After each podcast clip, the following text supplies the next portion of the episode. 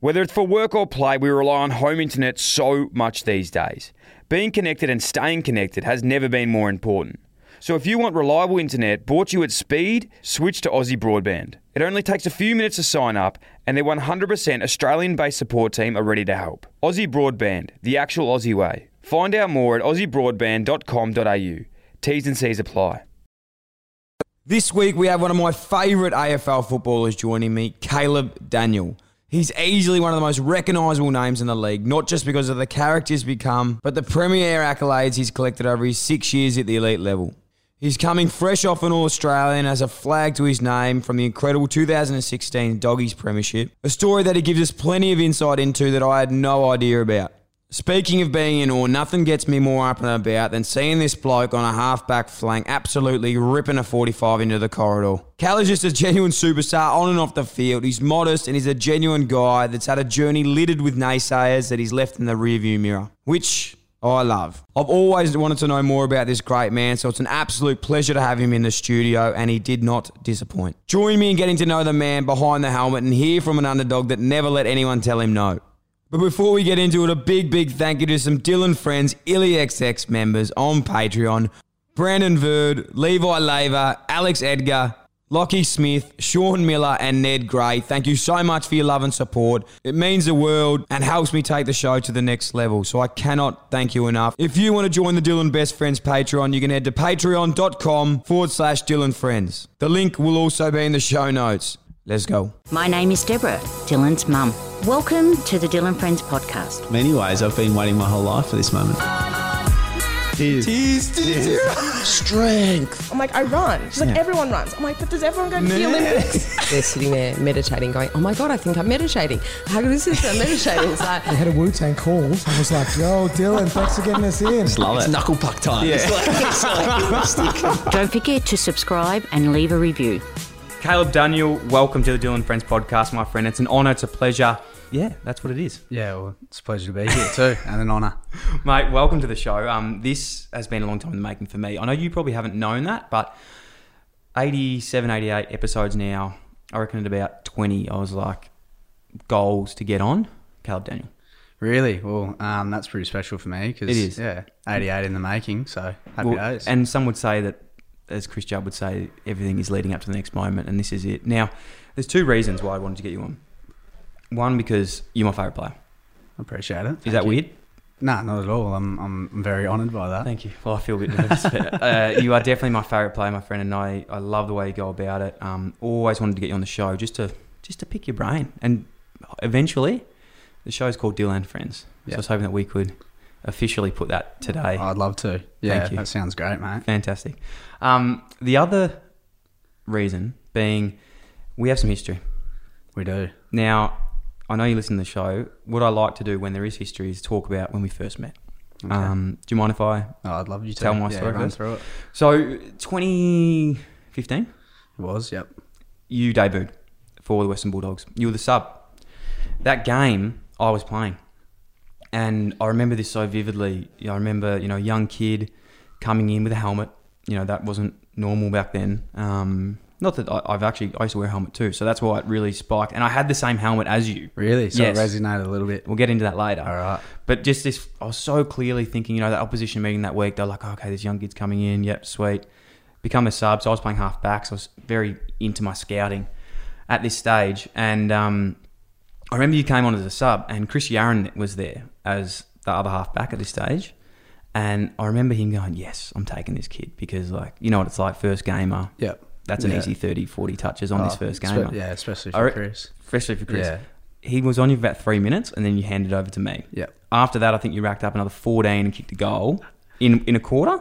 No, I played a half, so don't sell yourself too short. So you- what I want to say is thank you, but also you sort of put the nail in my coffin that day. I'm not sure about that.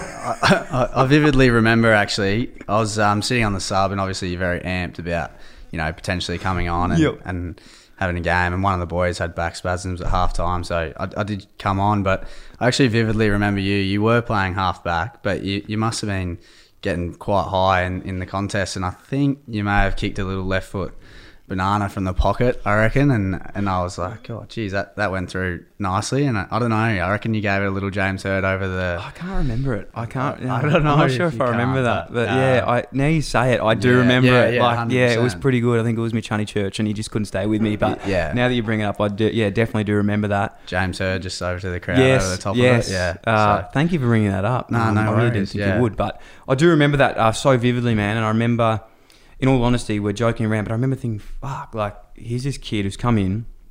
I knew nothing about you at that stage, but I knew that it hadn't been an easy road to get to where you were, and I just had nothing but respect. And I was like, "Fuck!" Like, he's come in, he's done it the hard way, but like, I knew from then I was like, I want to know this guy because he just doesn't give a fuck, sort of thing. Yeah, I really appreciate that. I reckon, you know, you come into the system and you're probably nervous about guys that you're playing on and guys that, you know, they're going to bash you and different things like that, especially being a first year player and someone who's quite a fair bit shorter and smaller than, than a lot of players. But, you know, I didn't quite have that in my first game. Like I had, you know, you actually like said, well done, like congratulations on your debut and so did Chris Yarran and, and stuff like that and then um, was able to play okay yeah like and we got the win which was nice but yeah you just sort of you have that highly anticipated sort of moment and, and week that you're gonna you know go out there and there's big men that are gonna bash you and stuff like that. You're a 19 18 year old kid. So um, to have that sort of nice sort of feeling um, it was pretty special. So I've definitely played a role in the success in your career. oh, 100% yeah. Um, special words. Yeah, it's a, man, it's a funny point you bring up because I remember, like, just you know, going back to that stage of debuting in AFL, and you think these things, and like, I remember my first game I played. You know, when you're like your kid, you have heroes, and you're like, oh my god, like this guy, like I love him so much. Yeah. And I remember my first game I played against Geelong. I won't name the guys, but like, I just loved them so much. And then after I played them, I was like, I fucking, why are you Yeah. so mean to Yeah, me, man? Like that was really Yeah, like that yeah. really hurt. Like they, know, would, they I would have been a you. ruthless situation I was like, I really loved you. Like. I've watched you like win grand finals. I supported you, and now you were like bullying me. Yeah, yeah, yeah, yeah. I, I, I can understand that as well, and um, you know, I don't think you ever want to be that player, but when you have that sort of what Geelong would have been pretty handy You at that stage, yeah, yeah. and you need to have that sort of persona that you like, you don't give a fuck, and Yeah, you're cool 100%. with just yeah doing whatever is going to get you to win. So, yeah, I suppose having that, but also being a good bloke, Mm. and you know, giving kids credit when they come up and they're playing alright or they have a their first game is always a nice thing. hundred percent. If you go back, you look back now. Is there any like guys that sort of stand out? Your memories that you you know you had looked at, and then you come up and played against them, and just given you like. Again, it's harmless this banter because it's it's a part of the game. It's fun, you know. It's competitiveness, is whatnot. But does anything stand out of guys who were slagging your early days? Uh, yeah, I probably had Geelong as well. I suppose um, it was probably one of my first, you know, five games, something like that. And um, I went to I went to soccer ball. I vividly remember it as well. I went to soccer ball instead of um, picking it up and just handballing it. And I think I had a fresh airy, and James Kelly was running the other way, and he pretty much told me I was the weakest bloke to play AFL footy ever. So, um, and that took me back. And um, yeah, to hear that, like, I, you've obviously he's played 300 games. Yeah, you take it to heart. yeah, you, and you can't really not like yeah, you're such a young kid, so naive to it all, and um, yeah, so I was like, whoa, wow. But um, and then the next year he was playing for Essendon, and he actually came up and had a chat Yeah, and was being course. a good bloke, and Yeah. yeah. it's just like that completely different sort of contrasting behaviour, but yeah, they were ruthless and so good for the time. So yeah, it was amazing to like have that. You know, you are the weakest bloke that has ever played. and Yeah, and you, actually cop think that, it. yeah, your Yeah. verbal barrage, and then you're like, I've actually had like a few hardball gets this game. I Like, no, yeah. Didn't you see me before? Like, I yeah, was- yeah, I picked the ball up in front of someone, like they were there. Um, Oh, but fuck. yeah, so that's probably the one that's really stuck stuck with me. I still one haunts me. Um, oh, Brendon Goddard one day, and ripper guy since. Like I've met him a few times, but like, Yeah. he was just saying some things to me that like I'd never heard before. And I was right. like, that's quite hurtful, Yeah. Brendon. Um, not sure what I've done to Yeah. you, but like, thank you for I've that. But I can't talk. you You know, I literally. Yeah. was quite similar. Sometimes you get caught up and you say some things you regret, Oh, which of course. you would do. Um, mate, let's go back, I suppose, uh, from what you've done now, as I said, mate, like it's it's incredible. All Australian premiership player, not even halfway through your career. And I know that sometimes when you're playing it's hard to reflect and even if you do that, but going back to literally as a young kid, and I don't know the story of how you got picked up. I know you were picked up in the 50s, but you'd sort of won the MVP of that carnival. Talk me through, I suppose, uh, as a, growing up playing footy, was the height factor something that was always there from an early age? Was it, you know, a setback? Was it something you actually believed in and then you got over? Um, yeah, I suppose I probably, you know, I was always a small kid, like growing up. Um, yeah, from the age of five or six through to now, pretty much. So, um, something that you get used to and, and that sort of stuff. And I was never going to be blessed with being too tall. My dad's five seven and mum's pushing five foot. So, um, yeah, I was never going to be blessed with too much height. But I suppose it is. It's always saying that. I suppose when you're a kid, you try and or you tend to look at stuff that you you don't have rather than um, what you do. And I suppose yeah, like growing up, you do sort of feel like a little bit strange. You're always the number one because that's the smallest jersey. You know, you're always going up through the ranks and being the shortest kid. And you know, what if you know he was 10, 10 centimeters taller or or whatnot? So um, yeah, I suppose it plays a factor throughout all of your your junior career and, and stuff like that. But I think um, I was lucky enough for for myself being able to play a lot of footy at um, a younger age with men and against men. And um, you know, I played SANFL footy when I was 16, and I got South Adelaide Footy Club to thank for that. Like they really just promoted me. I yeah played a couple of under 18s games, and they threw me in the reserves and, and went okay there. And then they played me in the league and. Um, yeah, I got a lot to, to thank them for just being able to have a preseason with men, you know, play against men and, and different things like that. So I think that really held me in good stead. And I think it's a little bit unfortunate some footy clubs, and I think in the VFL program, it is there's a lot of AFL listed players, obviously, and, and that sort of stuff. And then there's TAC Cup, and but I think as soon as you can get exposed and you can you know find yourself playing against men, it, it really helps your development um, coming through the ranks. So yeah, I was fortunate enough to be able to do that and play some state footy. I, I you know I got picked under 12s and then under 16s, and I, I, I didn't play too much in the under 16s. We had a head coach Daryl Hart who, who was really about you know big boys and The big inside midfielders and, and that sort of stuff. And Shout out to him. yeah, shout out, mate. Yeah, thanks. You almost ruined my career, but no, I'm only kidding. Um, but yeah, there was a lot of guys there that you know were six foot three at the time and Yeah. 16 year old kids, and I was yeah probably pushing five foot, like tiny. Um, but yeah, and then you know had that sort of setback. I only played I think a game and maybe a half in that carnival, and then uh, missed out in the first trial of under 18s um, when I was 17, and they sort of said like, um, yeah, you haven't really, you know, you're too short and, and whatnot, and um, you probably won't be able to hack it with the big guys in the under 18s who are getting drafted and things like that. So, um, yeah, and then was able to play in my like, last year of under 18s, and we actually won it as South Australia, which I was pretty stoked about. And um, yeah, from there, just sort of got drafted, and yeah, it's been a good ride since then. So that that carnival, was- were you MVP that carnival?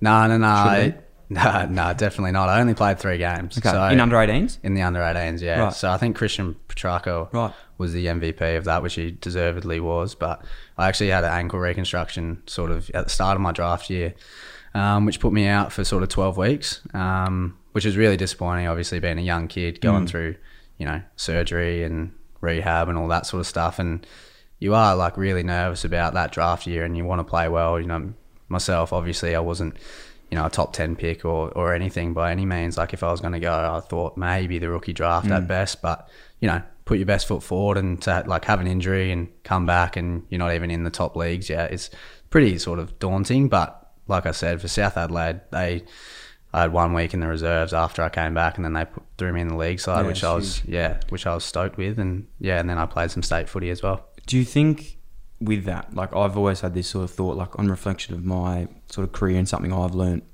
through just reflection, I suppose, like as a kid, you know, I was sort of, I, I didn't have an easy run, but like I probably, it was just a traditional run. Like I was like, fuck, you know, like I was pretty confident I'd get picked up. Like Yeah. being father son, you sort of know that there's things coming. Yeah, yeah.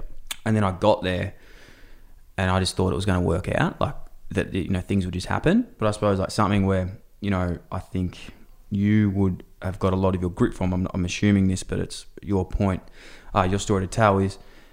Do you think like those setbacks early and like people telling you no, no, no, that has sort of like forge some form of like mentality where you just can't be told no?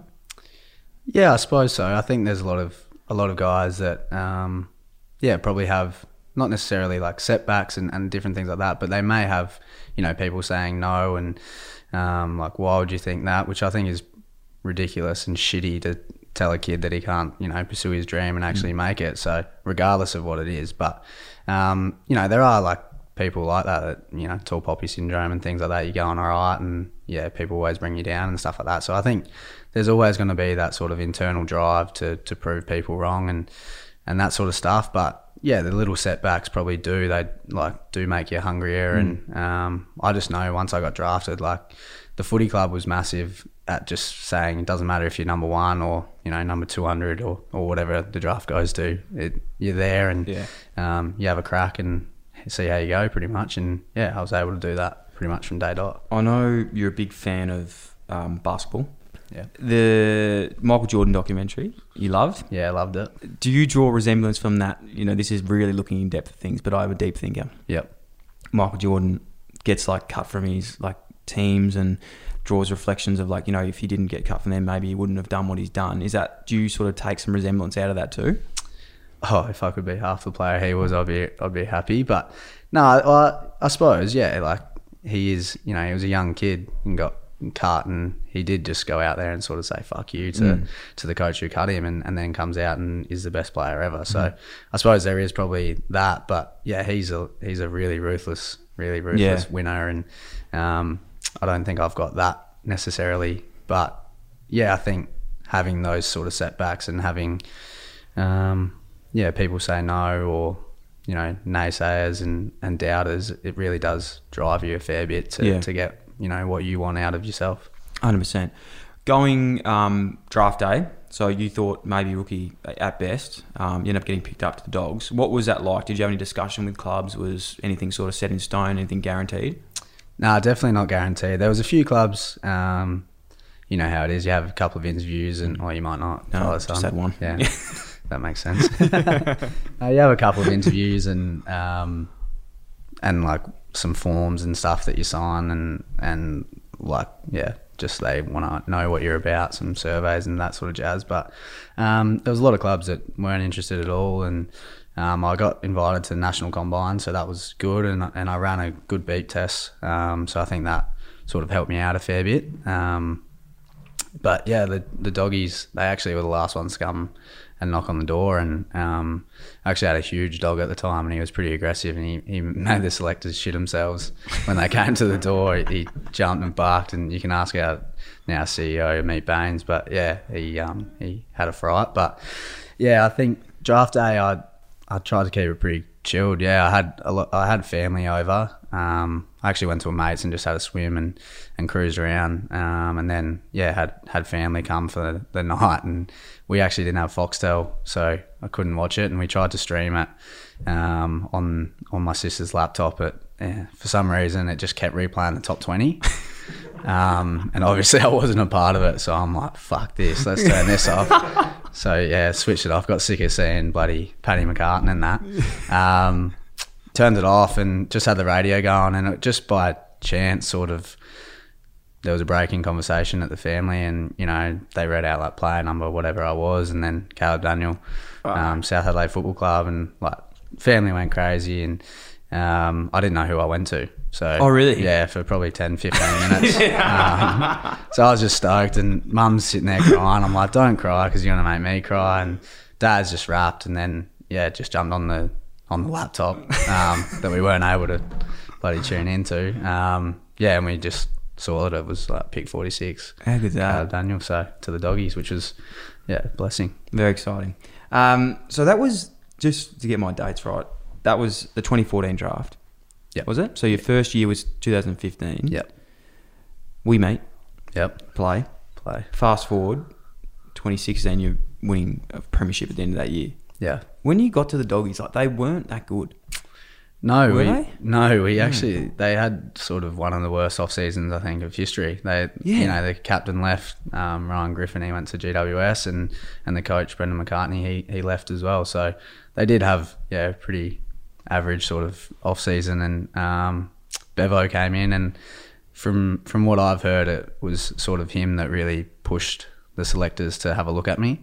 Um, Probably being someone who's of a shorter stature, Yeah. I, I guess it's um, yeah, it's really helpful for my game and, and that sort of stuff to, to have someone who knows what it's like being a short short He'd, player. he'd be So- claiming that so hard now. Oh, I don't know if he is. He's probably trying to keep that on the down low, so maybe edit that out. No. Yeah, definitely would. Definitely. But yeah, so they had a they had a pretty average um, off season. So they and they weren't too flash. I think they finished thirteenth or fourteenth or something like that in 2014, and then yeah, flew through to 2015, and um, we came seventh, I think, and played Adelaide, and they knocked us off in, a, in an elimination final. Um, and I came on as a sub. Then I, I think I played ten games and probably eight as a sub that year. So I was pretty glad they got rid of that. That um, scenario then, so at the end of 2015, what was like said at the end of that year? Was there anything really set out? Does anything stand out to be like, this is what's going to happen next year? Or was it purely like you got back and momentum sort of shifted? Uh, well, we really we had a lot of opportunities against Adelaide to, to really play and play and win. Sorry, and um, you know that was probably the year that a lot of guys thought that we were a big chance. You know, we had Bob, we had Matty Boyd running around, we had a few old elder statesmen that were in really good nick and, and having you know really good really good years, and we had guys kicking goals. String, I think, Tory Dickson, they both kicked fifty. Um, so yeah, like we had we had a really good year and. Um, yeah, we're unfortunate we, we didn't make out the most of Adelaide, I guess, in the elimination final, and we actually sat down and watched the whole game on the first day back um, in review. So every mistake was written down. I think it was about a four or five hour meeting. Um, so that was pretty hectic, and I think just from then on, it was just more like, you know, let's put that behind us and. We did create so many opportunities to, to beat a go- team that was really flying at the time, and um, yeah, so I think it was just from then on, you just really worked your ass off to, to play in the 2016 team and yeah, was able to do that.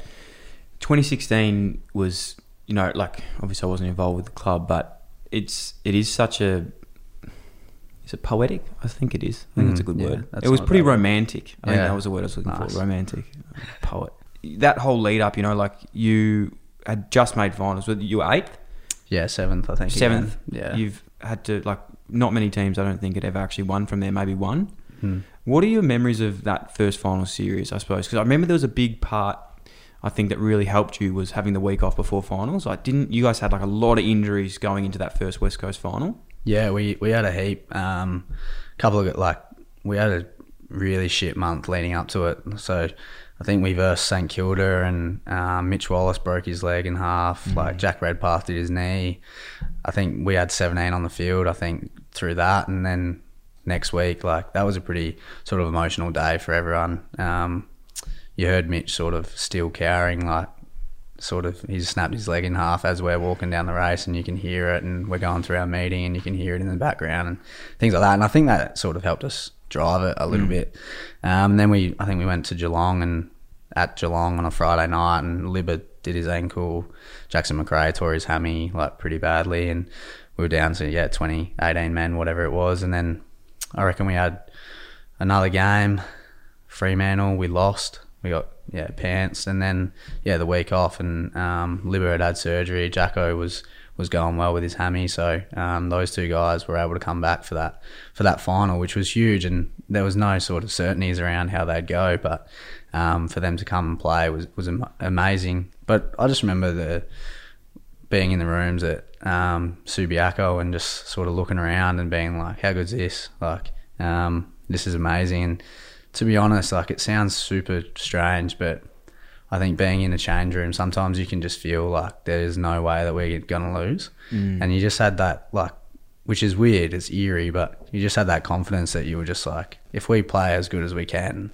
there's no way that they're gonna they're gonna beat us, and we came out and played really well, and from I think yeah, the moment that siren sounded against West Coast and we'd won, it was almost like why can't we? Mm. Why can't we do that? It doesn't matter if we're seventh or eighth or whatever it is. We yeah, we, we're a big chance. It's huge. It's yeah, like you get I get goosebumps even thinking about it. Like I've been lucky enough to be a part of a team. I wasn't playing obviously, but I was a part of a team that was going for a grand final tilt. Yep. Like even being a part of it, you know, as corny as it sounds, you do feel like you, everyone's in on it. Like Yeah. you're in the journey, even if you're not playing. You're so happy for the boys that are. And I suppose what I'm getting at here is, I remember with the Giants there was like a real theme of like the final series. Like going into it, it was built around. Um, it was actually I can't even really think about what it was called, but it was built around this like Chinese methodology. It sounds so strange. Yeah, right. Of like it's like a vase, Yep. and you drop the vase and the vase breaks. But what happens is when you build the vase back up, it actually strengthens the vase. Yeah, so yeah. it's a lot more inspiring than I'm, I'm Yeah, telling yeah, you. yeah, but I'll try and find the video of what it was. But it was really cool. And basically, it was saying the same thing. You know, like we've had so many people fall down, but when we come back, it keeps bonding and we're stronger and stronger. And that was like sort of like the theme throughout the final series. Yeah. Does anything sort of stand out? Like, did you guys have anything like that, or was it more just the momentum of those wins? I think it was just yeah the momentum and guys sort of some of the stuff that guys were going through to to get and play mm. and like Lin Jong snapped his collarbone in that in the West Coast game and then yeah like played the week after in a VFL premiership um, which is like honestly ridiculous and um, taped the wrong shoulder and That really was fooled the everyone, biggest so, boss move yeah, I've ever yeah, seen. yeah. So Yeah, you it was a explain that, but he but- he broke his collarbone playing the VFL Grand Final, yeah and obviously team's going to try and target that, so he's take the other shoulder. Yeah, it's um, I'm actually really close with Alex Neal-Bullen, who plays for Melbourne, and um, I was sitting in the box and they were all running out, and he'd obviously got, you know, told to, to get stuck into him, and um, I was like, I hope he plays really well today. Like, hopefully we win, but I hope Nibbler goes well, and um, and then he ran up and started whacking Jongy, and I had no idea that he'd take the wrong shoulder. So good. Yeah, and I was like, Such a "You fucking prick." And then there was an all-in sort of thing, and you know, remonstration and stuff. And Jongy was actually acting like he's Yeah, like, he's "Oh, like, like, "Oh." oh, that really hurt," like, like wrong shoulder. And then he's taken marks. He actually won the best on ground. but that that's Yeah. like, and that's why with that game as well. Like I love um, Lin Jong and like what he's done, but imagine if he actually got the chance to then play in the, the granny as well. And well, yeah, he put his best foot forward, and and unfortunately, like he hurt himself against West Coast and and that stuff. But like, Oh yeah, because he did come back. Yeah, yeah. but some of it's like amazing. So, yeah, he um, yeah, he did did whatever he could. So, yeah, I think it was just stuff like that. Like he's broken his collarbone, he's come back a week later. Like Libba, like I said, had ankle surgery. He was supposed to miss ten weeks, missed four or something. Jacko, like a decent hammy, like missed two weeks. You know, guys are playing with busted backs. Like Moz had a broken back or Yeah, something like that. Um, you know, a few guys had pop shoulders that they needed full recos on at the end of the year, and that sort of stuff sort of happens. But yeah, it still takes a bit of courage to, to play through. it, it is a common thread I think of like teams that win flags. It's like using those negatives and like powering them into like a positive somehow, and like you know, it's sort of like that us against the world mentality. I think. Absolutely. By the way, kintsugi, kintsugi, that's what that was called. Oh, okay. The precious Well art done. of scars. So Nice, I'm sure nice. you looked that up Did later. you just Google it? Yes. so going in, you've you beat West Coast. Who was next? Uh, Hawthorne. Hawthorn. After that, GWS. so that was the game I was talking about. Yeah. Okay. So that game, I feel like that game was nearly the grand final in itself. Yeah, well, there's al like that's probably added to the rivalry, but there always there's always been sort of ever since I've come to the football club, there's been that you know GWS Western Bulldogs. It's such a you know everyone hates everyone and, and that sort of stuff, and um, yes, not everyone hates everyone, but there is that fierce competition. I think both teams really step up to play, and um, it is hard, combative, and that's exactly what you want in a final series. And um, yeah, like Clay Smith in that game, Oh, yeah. inspirational. Like he, he's one of his closest friends passed away that week, and he kicked four and had thirty, I think. And Thousands of Aussies trust Aussie Broadband to keep them connected to the world, even when they're on the go. Because as well as reliable home internet, Aussie Broadband also offers flexible mobile plans with super generous data allowances and no lock-in contracts. Their 100% Australian-based support team are ready to help you make the switch. It only takes a few minutes. Aussie Broadband, the actual Aussie way. Search Aussie Broadband mobile to find out more. T's and C's apply. Just touching on the the Giants um, doggies relationship. I'm not breaking any secrets here because I think you're quite well aware of it. But Yeah. there is some serious hate there. Like it's not nothing. Well, it actually might be personal. I'm not sure, but they're they're really. I, I honestly think it's one of the best modern day rivalries um, in the game because as you look at it, like there was that big final before. There was a situation I know with with um, Bont. Um, I think cleaning up Hainsey yep, um, you know, I don't think that was meant to hurt him as much as it did. But there's just been a lot of things that just keep, you know, like coming Yeah. up, and it, it just happens. Toby Greene nearly nook- took your head off. I think he kicked Dahlhaus in the face as Something well, like that. accidentally. Yeah. Um, but yeah, there's just a lot of things that sort of keep happening. Yeah, I think it just sort of sparked.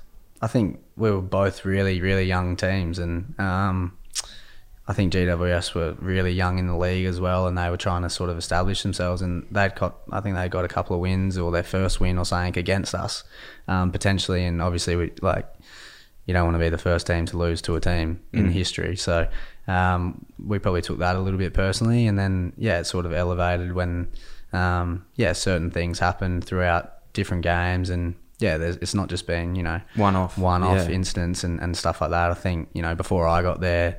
It was Gia's last game, and, and a few of the GWS boys went after him, and you know verbals and things like that. And you know he's a thirty plus year old guy, and um, he's played two hundred and fifty games. So yeah, I think our club sort of felt like there was a little bit of disrespect, and um, yeah, there's always that heated sort of moments in there. It's good for the game, like it really is. But I think, yeah, it, it just doesn't. And it, not that it's about public people knowing this, but I think, you know, for example, Carlton, Collingwood, these Richmond, Essendon, they're historically big yeah, um, rivalries. But I know for a fact that this, I, I honestly think it's one of the biggest rivalries in the game, um, which I'm really excited about. And I know I'm penciled in this year for that game coming up for sure because it's just no matter where that team is on the ladder, it's going to be a good one yeah, absolutely. uh, which is very exciting. So um, you knock that game off, which is one of the that's been te- again. I make up a lot of things, but I'm pretty sure that people have said that could be one of the best games in the modern era. Yep, Confirmed. confirmed.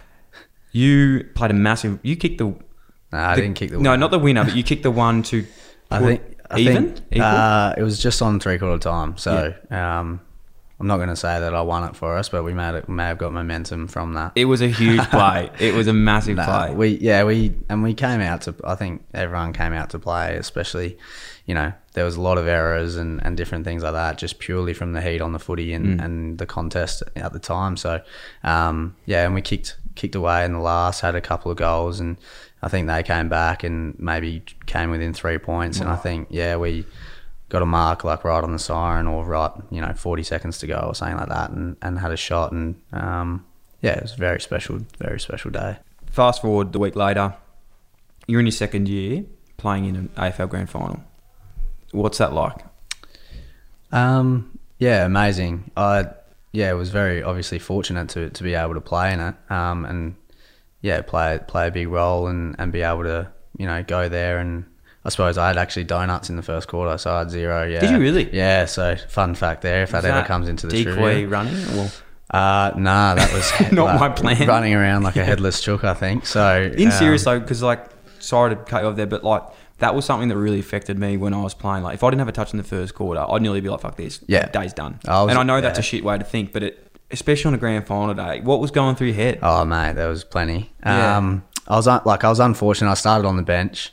Um, obviously in the granny, there's a lot of heat, a lot of tackles, so I didn't get on till probably the ten minute mark, and there was a lot more rotations in those days. So um, I came back off on I think the twenty minute mark, And you- without- and stayed off. Yeah, without Yeah. having a touch. I had one knock on actually. So, pay that to an almost. Yeah, almost. um, didn't count for the stats, so I was the one with zero at, at quarter time, and um, yeah. So, but yeah, to the coach's credit and stuff like that, um, you know, they actually said to me like, "You keep working your ass off, things will turn." Yeah. and it's not, you know, it's not all about touches and, and stuff like that. I know growing up as a kid, you're like, I want to have 30 in this granny and kick five, you know. Um, but it is like there's a lot of selflessness that goes into playing a team sport, and, and that's what we all love about it. So, um, yeah, special day, and you know, playing Sydney, Buddy Franklin, um, the likes of yeah, Josh Kennedy, Luke Parker, and stuff like that um, was yeah, super special. And just to share that moment, you know, we had Bob who who missed the granny because he did his knee, but to share that moment with Matty Boyd and Dale Morris, who have you know, Matty Boyd's played 300 or close to, and Moz 250, and um, yeah, to be able to share that with them was was extremely special. And and guys that weren't a part of the actual team, like like Gia, um, guys that had been stalwarts of the club for, for so long, um, without having any success. With 62 years between flags, so um, there was plenty of them. Yeah, man, it's it was you know for even just a, someone who supports footy, I remember that day. It was just like it was huge. It was Yeah. so big. Was it 56 years? I think? Yeah, yeah, Fif- 56, yeah. without winning a flag. And it's funny how everyone loves the underdog until the underdog actually becomes good. Yeah. You know, like it, Yeah. was, it was funny. Like I was like, yeah, I, you know, I like the dogs. This is before I was at the Giants. It's like I like the dogs. They're cool. And then you won. I was like, oh, I fucking don't really like Yeah. them anymore. eh? Yeah, yeah, yeah. like pretty cocky. We were everyone's Yeah. second second team for so long. Yeah. yeah. Now who knows? because I just do love grand finals. I actually was at the game. Yep. Does anything, and for anyone who's ever been to a grand final, this might sound so stupid, but when you're there actually watching it, and I was lucky enough to sort of be quite close to the ground, it, it really is. Yes, it's loud, but you can still actually hear things going on. Like I was watching it just as a fan, like Yeah. pure fan. I think I'd been to Lister that year anyway, so I was literally there as a fan. Probably on the Might have been sherbets. having a few, few beers as well. And I was so close, and I could literally hear things like feeling like I was at a local footy game. Yep. What stands out to you? Like, is there moments? I suppose the game's always a blur, any game you play, but is there like specific moments or things someone said to you throughout the game that really stand out and you think, like, fuck, you know, we might actually have it here? Or is there a moment you thought, you know, might go the other way? Or, Um, yeah, there's probably plenty of moments both ways. I think. Um, obviously, like that Dale Morris tackle Mm-hmm. and Tom Boyd kicking it from seventy, like that's pretty special. Yeah. Regardless, and I think he was cramping at the time and just got up and willed himself like Moz. Um, Tommy Boyd, just his game that day was was so special um, because he'd had that sort of, you know, number one and hasn't lived up to his reputation and all that sort of bullshit that, that comes with sort of media and yeah scrutiny I suppose on him to have that day on the biggest stage um, was super special and I think just his game the presence like his 200 centimeter giant a big boy. yeah so it's just to have that presence at centre half forward was, was awesome but I think there was probably sort of a few moments that I don't know if it goes unnoticed but like Shane Biggs is Yeah, never 150 yeah never forget the 150 efforts on the wing was pretty special and and then Picken finished? yeah, but I don't think he got a, he might not have even got a stat for that. No. Um, so like I said, lots lots of selfless sort Yeah. of stuff. But but um, yeah, like that that was crazy. And I think one of the boys, I was actually like when the siren went, like we were having a shot for goal, and I was like, set up, set up. Like there's no like we we don't know how long's left. And one of the boys was like, mate, there's ten seconds left. Oh, and someone someone had a shot, and then we were setting up, and they bringing out the kick out, and yeah, siren went. So that was pretty yeah pretty surreal, I suppose. What happens after a grand final? Heaps. what do you What do you do? Like, do you head you head back to? I know. I think it's the next day. You head back to the club or something. Yeah. But like, what did you just do after that? Oh well, well, that day is unbelievable. Like you, you win it if you win it. Um, Yeah. I don't know about losing it. Yep. Um, touch Yeah, wood, I, don't ever experience it would that. as, as enjoyable. Yeah, but like unbelievable. Sort of, you do your lap and you get your medal and stuff, and that's pretty special. But um, I think just going into the rooms where it's just your support staff, your teammates, your coaching, like everyone, and you sing the song. There's a cup there, and um, you're pouring beers into the cup. Mm. Like um, best slash worst drink I've ever had. Um, Yeah, sh- just cham- taste shit. champagne mi- Oh, okay, mixed with um, mixed with Carlton Draft, I think. Yeah. So or Crownies maybe. Yep. So they're they're never too good. But we, we like bloke in a bar. Yeah, that's Oh. it would have been really good. yeah, it would have been great Yeah, then. yeah, um, But yeah, so that and we probably sat in the room for sort of two hours, just still in our clothes, like game kit, and um, yeah, and then you go out and do like a little parade thing, and there's people singing and that sort of stuff, and yeah, say good day to the fans. Then you do a you have to go to Crown and um, have a dinner and, and stuff like that, get presented, and then the rest of the night's a bit of a blur. And then the next morning, you're at the footy club, um, and it was amazing because there was probably thirty. I think there was thirty thousand or something at um, our home ground at Wow. Oval. So um, yeah, name gets called out, and you sort of walk out, and you're on sort of a podium for the fans, and they're going crazy and yeah, unbelievable. And then we just went went to a local pub that sort of sponsors us and um, had all. That was a pretty special day. Had Yeah. all like the old players and um, your family and yeah, support staff and stuff That's like that. sick. So that was yeah, that was awesome. And being able like like you said, it was my second year playing. So not to say that it didn't mean as much to me because it, it meant the world to me. But there's guys like I just remember giving my like my medal to Gia just so he mm. could wear it, and he's oh, like nah nah nah, and then sort of he's tearing up, and it's like making me sort of emotional. And then like Lindsay Gilbee's there, and different you know guys that have played 300 games for the club that you know it was just special to see them have the enjoyment for it. That's unreal, man. Yeah. Yeah. No, I can I can only imagine what that feeling would be like. But yeah, there's nothing but I think just like jealousy of, of that, you know. And I think once you have one, you just want another. Yeah, it is. It's usually like that, and unfortunately for us, like we just haven't been able to string it all together at, the, This at year. one time. Hopefully, man. yeah, we're 2021. going for it. I'm feeling it. Fast forward, I suppose, what's transpired since then? Been playing some awesome footy, mate, all Australian, BNF winner. I'm not surprised. Are you? Yeah, absolutely.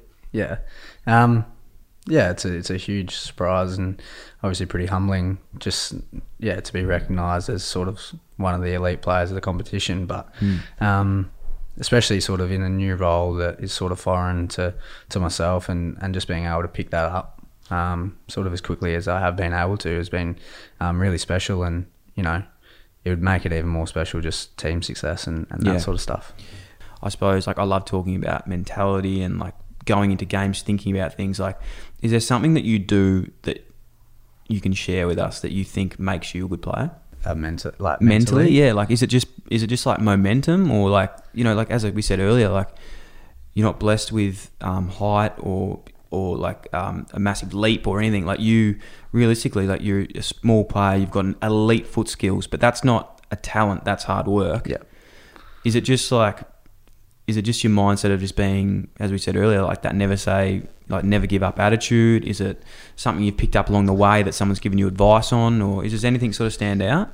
Um, yeah, I suppose it's probably um, you know knowing that you've done the work, like never leave anything to chance, I suppose, and knowing you go out, you do the preseason work, you don't miss a session, you don't you know miss anything, you you know that you've done it, and you know that that's going to hold you in good stead regardless. And I think it's probably uh, being just free, like being a free spirited guy, and um, whether that be playing footy and trying to hit a kick that you know probably isn't there. Yeah. Um, sometimes you get fucking towed on, but that's footy, and like that's what we all play it for, just to go out there and enjoy yourself, I suppose. So being able to do that and sort of being present at the time, like if you miss a kick and it results in a goal the other way, like who really cares? Yeah. Like it is gonna like it's gonna come up in your review, but if you move on to the next one and do something good with the next possession or next thing that you do, it's it's pretty it's forgotten pretty quickly. So I, I love that man because I think for me, like I always joke about this, like hitting the forty-five and shit, but it, it honestly did give me nightmares. Yeah. because like I was so paranoid about it, and I thought, well, if I if I fuck this, then I will never get a game again. Whereas Yeah. I speak to someone like yourself and someone like Sam Docherty, for example, who he's so strong in his mind. With he knows he's good, he knows he's a good kick, and even if a coach sprays him, because I asked him about this one day, I was like, "How do you just keep moving on?" He goes, "Man, at the end of the day, like I know that I can hit this. I know I'm a good player. So like, why the fuck would I listen to a coach? yeah, well, it's all, it it is almost like that, but Yeah. Bevo, like it's not like that. yeah, but know, it's- but it it's- is, isn't it? Like you have to like- just back. Yeah. You have to just know like this is what makes me good. Even if I get sprayed for it, I'm in the team to do this. Yeah, and there's like, yeah, we have a big philosophy at the at the footy club. It's like, what now? Like, regardless, you know, you've done something awesome. You've kicked a banana from the pocket on your left. Yeah, it's a good one. Yeah, um, giving a high five to the supporters over the shoulder. But, um, but like, what's what's now? Like, what's next? You know, you could do something awesome, or you could do something shit house. It's, you know, what's actually going to happen to bring your team to, to being really good. So, I suppose that's been instilled from the footy club, and um, we got a really great coaching staff that is like, you know, you play to your strengths. Like, if it is, you know, take the game on, JJ, take the game on Yeah. when you run. If you get run down, like oh well, we'll wear it, sort of thing. If you miss a kick, we'll wear it, and I think that's that's a great mentality to have for, for anyone. Yeah, man, I think it's a, it's it's a great mentality to have. Like, not you know, I know there's a lot of people that have been traumatized by like you know coaching, getting over coaching these sort of things. Yeah. But even when I got to um, the Giants as well, Leon was quite the same. Like, and don't get me wrong, if you don't have the skills, he's not going to tell you to wheel into the corridor and hit a 45. Oh, absolutely, But like, yeah. guys like yourself, Lockie Whitfield, you know, I just sit back sometimes and be like, oh my god, like. How did you just do? He's just like wheels from half back on his left, and we'll just put it in the middle of the ground. Yeah, he'd And- he'd be up there with the yeah, best kick in the comp. Yeah, and I was just like, wow, that's like, it's pretty cool. And I think, as a looking back now, I just, I just wish, and to anyone listening out there, I think it's just a massive thing to be like, just fucking back yourself in. that's it. Like just yeah, like know that you you're here for a reason. Like Yeah. you're playing the game or you're doing it for a reason. So, you know, like you said, if you don't have the skills, like there's probably not too many ruckmen who are going to back themselves to No. 45 meter 45 into the corridor. But Probably don't do it. I'm probably not backing myself to take a hanger on or a big pack mark. So Yeah. I probably don't go for them. But yeah, like you're in there to do what you're good you're good at and what you got drafted for. So Mm. just back yourself. I like it. I really like it. Um, fast forward now, man. The doggies, uh, Western Bulldogs. I really like the Western Bulldogs because I feel like it's just a really cool bunch of guys. Like real swaggy. You know, Yeah. just like young guys, quite hip. Yes. Yeah. Yeah. A lot of bit. tattoos. Couple. Cool, cool style. Yeah. What, what's it like being at the doggies? Yeah, it's pretty good. Like I said, we're we're a really young group, so um, it is like it's pretty pretty special to be around. I suppose like I'm 24 and like I'm in the oldest sort of Yeah. echelon of players, so that's kind of strange for me personally. But um, yeah, lots of lots of style and um, just energy. Like everyone brings their own sort of personality and, and energy to the club, which is awesome because yeah, if you have a mix of personalities and, and different yeah people, it's it's just such a good environment to be around. Yeah. That's awesome. What is what would you say your style is? Like I love your style, and that's actually probably another thing that we were chatting about earlier in our in our friendship. Now we're like really good friends. Early days we were enemies, Acquaintances. acquaintances, and now we're really good friends. But in that acquaintance uh, to friendship model, yeah, uh, we'd talk a lot about shoes. Yes. and both massive um, sneaker freakers. Would you Yeah. say? Um, what do you like to buy? What's your style? How do you get it? Is there someone that like you really base your clothing off, or is it like that NBA sort of theme? Like, Um, I don't know. It's probably bits and pieces pieces of both, I suppose. Um, there's a lot of guys at the footy club that are, that are big sneakerheads. I, I who's like, the sneaker man?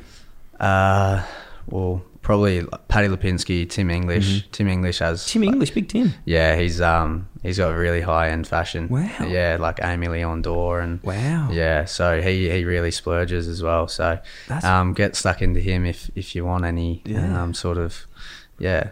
Like So he goes. The, he actually goes more the the fine dining. Yeah, he's, Yeah. he's a real fine diner. Yeah. And, um, yeah, so he, he goes pretty hard and um, he loves his sneakers and as well as just sort of clothes. Paddy Lipinski, um, Joshy Dunkley's starting to come through with a, a few nice little dunks. Wow. Um, well, but yeah, the Tim English yeah. one's really it's jumped out. my yeah. up. I just wouldn't have picked him to be. He's into- actually he's I think he's trying to roll a new pair of sneakers every game this year. So we should have a little bleachers report kicks on his on his feet and also no Paddy doubt. Lipinski's. Paddy Lip. He's a very handsome Yeah, Guy. yeah, he's Uh-huh, um, he's weird. yeah, But anyway, um, with the the sneaker stuff, I just want to break this down a little bit because I talk about it a bit on the show. With um, to give people context who don't get shoes and like they don't understand the, the hype around it, I suppose. I love buying shoes, right? But they're very hard to get. So as you'd know, you know they do limited releases. You're trying to get these shoes um, without a, a hookup. Yeah. they're quite hard to get. So I actually go on Facebook Marketplace all the time and buy my shoes off, you know, people selling them, Some randoms. resale or Yeah. like second hand or whatever. I'm a bit of a shoe dealer. yep, yep. Um, how do you get yours? Yeah, I'm like I'm. I'll buy them. Um, You go on like Grailed or something like that? Or? yeah, yep. Or like you just enter the raffles and Oh, you get the raffles, and, yeah. Um, I've been lucky. I've won a couple. Um, I've lost more than I've won, Yeah. obviously, but yeah, you always take the L's. But yeah, there's guys like at the footy club. Um, I actually I've signed with Nike, so I'm I'm pretty Oh. lucky. They they set me up with a pair of SB Habibis, so they they retail for a little bit. Um, but yeah, I'm I can't I can't bring myself to on sell shoes. Oh, you don't want to sell? You don't? You can't get rid of them? Nah, so if I'm if I'm getting them, I'm wearing them. yeah, I'm the same. Yeah, I, I, can't keep them clean. Nah. you got to wear them Yeah. for sure. But I'll still, like, I'm um, quite. Uh, I don't have a, a very uh, high budget for a lot of things, so I do like. I'll be quite big on trading Yeah, things. Like yeah. I'll like I'll get secondhand stuff and I trade it for other sneakers. Like I'm That's a quite. good way to be. Yeah, I'm quite uh, nifty Yeah. in that um in that aspect. So savvy. That was what I was looking for. Yeah. Um, what's in the collection at the moment? How many do you reckon you have? What's on the target? Are you sticking to Nike now that you're a Nike man? Yeah, I'll stick to stick to Nikes. I think I I think they bring the shoes that I like the most. Like there's the Yeezys and stuff, and I'm not huge on them. I, I don't mind the 700s and stuff like that, Yep. but um, more yeah, more a Nike. But it's sort of a little bit unfortunate that I'm sort of such a small man that I can't quite like wear Jordans and, and things like that because I'd love to, but they just make me look ridiculous. Yeah, like I'm a the same. clown. So you, you can only wear them if you're like over 200 centimeters. I think. hundred percent. So, um, but yeah, at the moment, I've just got. I've. I was lucky actually. Paddy Lipinski, he won a raffle for these um, waffle Sacai's, like these, um, yeah, all white ones. So, one, he won them, and I just sort of said, you know, I was looking for him. He won three. He had, he, got, he had two mates He's enter for him. Yeah, so he, him and two mates won, and um, yeah, so I was like, oh, do you mind if I buy them off you? And I was like, you can sell them for retail, Yeah. like I don't mind, but yeah. And he was like, nah, mate, like he just so he I paid him two hundred and fifty bucks, and he gave them to me. Well, that's the thing that I think a lot of people don't realize with sneakers is if you win these raffles and um, you buy shoes for 250 bucks, you can nearly on sell them for double the price. Well, that's the thing. Like It's he- an investment. At the time, it was I think they were selling for eight hundred Australian. Wow. eight hundred Australian. So, um, not like the most expensive, but like still a decent amount of coin. But he was nice enough to, to give them to me for two No so says we love Pat. Yeah. we love Yeah. Pat. Yeah, I'd liked him before. I like him even more now. yeah, yep. Uh, mate, Caleb Daniel outside footy. What are you getting up to? What's plans? Have you got anything in the works? Are you doing anything outside of footy? Have you got thought about that process? Uh, I thought about it a fair bit when I was a little bit younger, I suppose, and um, like sort of I dabbled in some stuff that the AFLPA do um, and AFL Sports Ready. That They do a business sort of program that sort of leads you into to doing university and knocks off a couple of years of uni. So I did that um, for business, and, and I probably did two semesters at uni and hated it. It's Um, tough, man. Yeah, so and it was just sort of mindless stuff and, and that sort of stuff. Like I felt like kids that were ten to twelve would be able to to do some of the assignments. I, I, Um, to- I, I totally agree with that because they could, but then I still couldn't. If you know what I mean, like it's so easy, yeah. but it's like I feel like university is obvious things, but putting a name to obvious things. yeah, well, that's and like the the referencing and stuff. I'm like, I never quite understood the referencing. I'll One- be honest. I one of our- I never knew how to get them like small. one of our assignments was literally like choose a, any store and tell us like what it would smell like, what music would play, what lighting would happen. Like it was consumer management or something like that. And I'm like, I chose a candle store. I'm like, it's not going to smell like shit. Yeah, it smelled good. It's going to smell pretty good. I get headaches I'm not going. I'm not going to have techno music playing, like or heavy metal. I'm going to have some you know ambient sort of chilled stuff. The lighting's going to be nice and dim, like. But you had to reference who sort of came up with that, and I'm like me when I was six years old and walked into a candle store. Like it wasn't, you know, that's the theory behind it. So that sort of frustrated me, and Yeah. that was probably the last straw. So No, I can understand the, the, the breakup with that. It, it is Yeah. strange, but I, I do have massive admiration for people that can really sit out degrees, especially while they're working or playing footy, Yep. because it is a really monotonous, monotonous, monotonous. monotonous, monot. Anyway, it's whatever that is um, process. But yeah, it's it's exciting. I think we were chatting off air before about this whole like footy verse study thing. Sometimes, like to be at the best you can be, you actually have to just channel all your energy into one thing.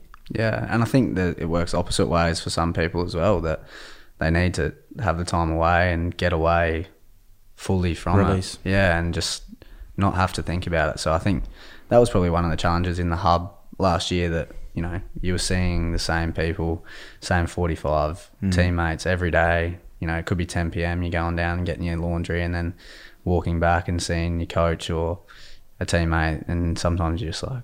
I don't want to see you anymore. Yeah, I'm done. Like I'm over it. So I think yeah, there's it works both ways. Some people really, really need the full energy into it, and some people need half their energy in something else, and, and that gets the best out of them. So For it's sure. up to each other. Definitely, man. Definitely agree with that.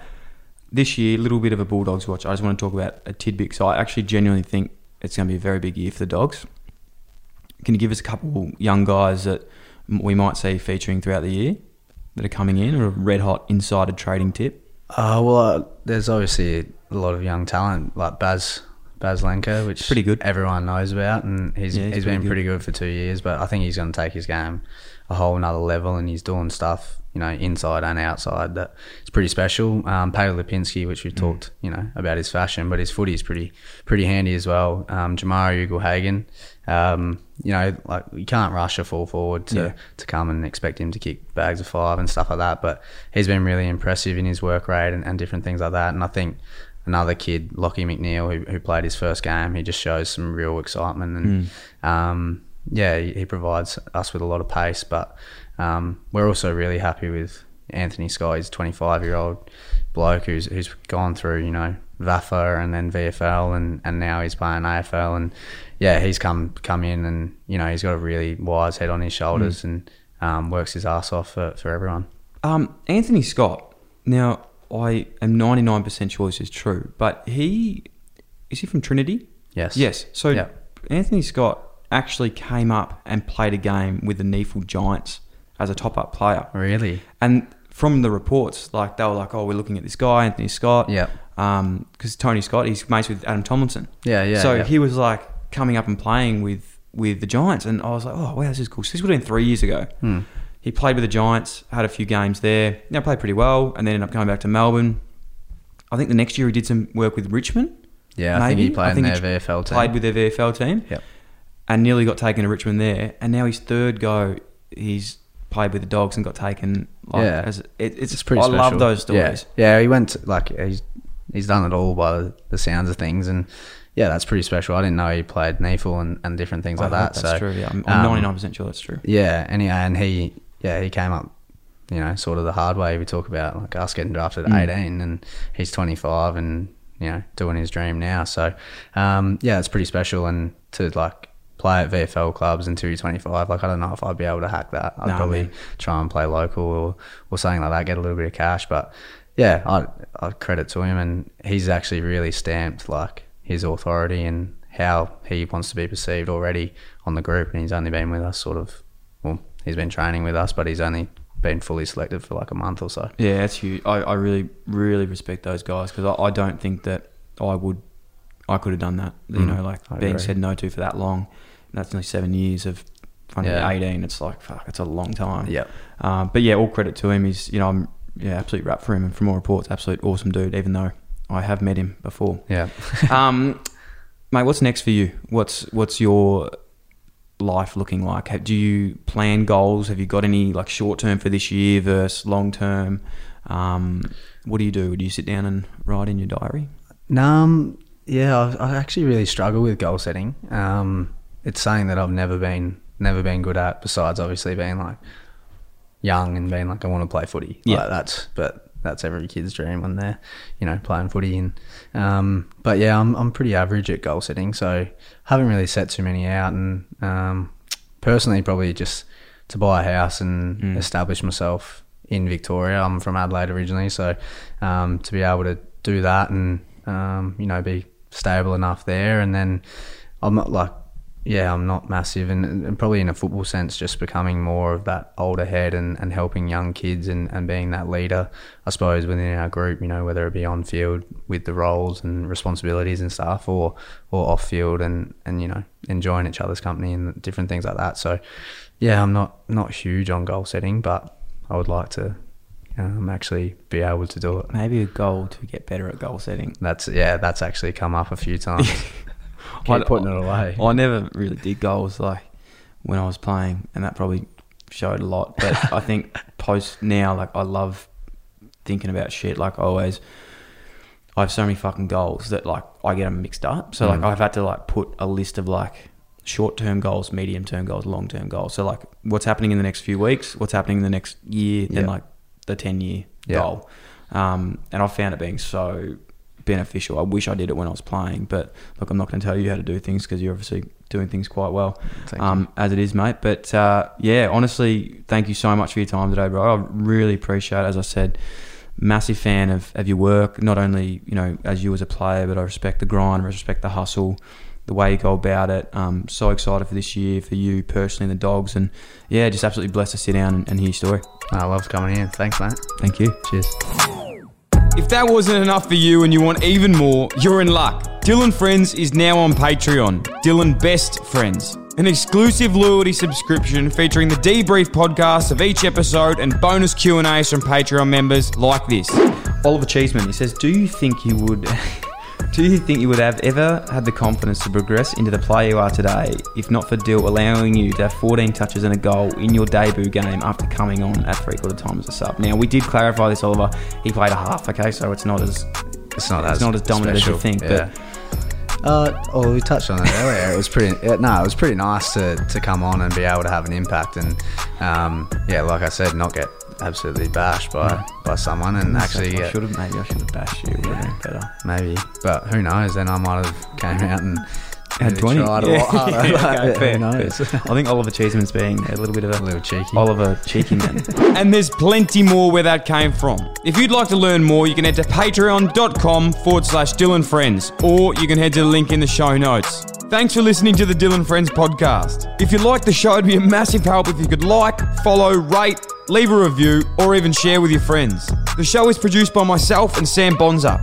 Damon Jackman from Creative Edge Films is responsible for audio and visual production. The show is recorded at the Dylan Friends studio in Melbourne, Australia. If you'd like to get in touch to suggest a guest or advertise with the Dylan Friends podcast, please email us at inquiries at dylanfriends.com. Thanks so much for tuning in.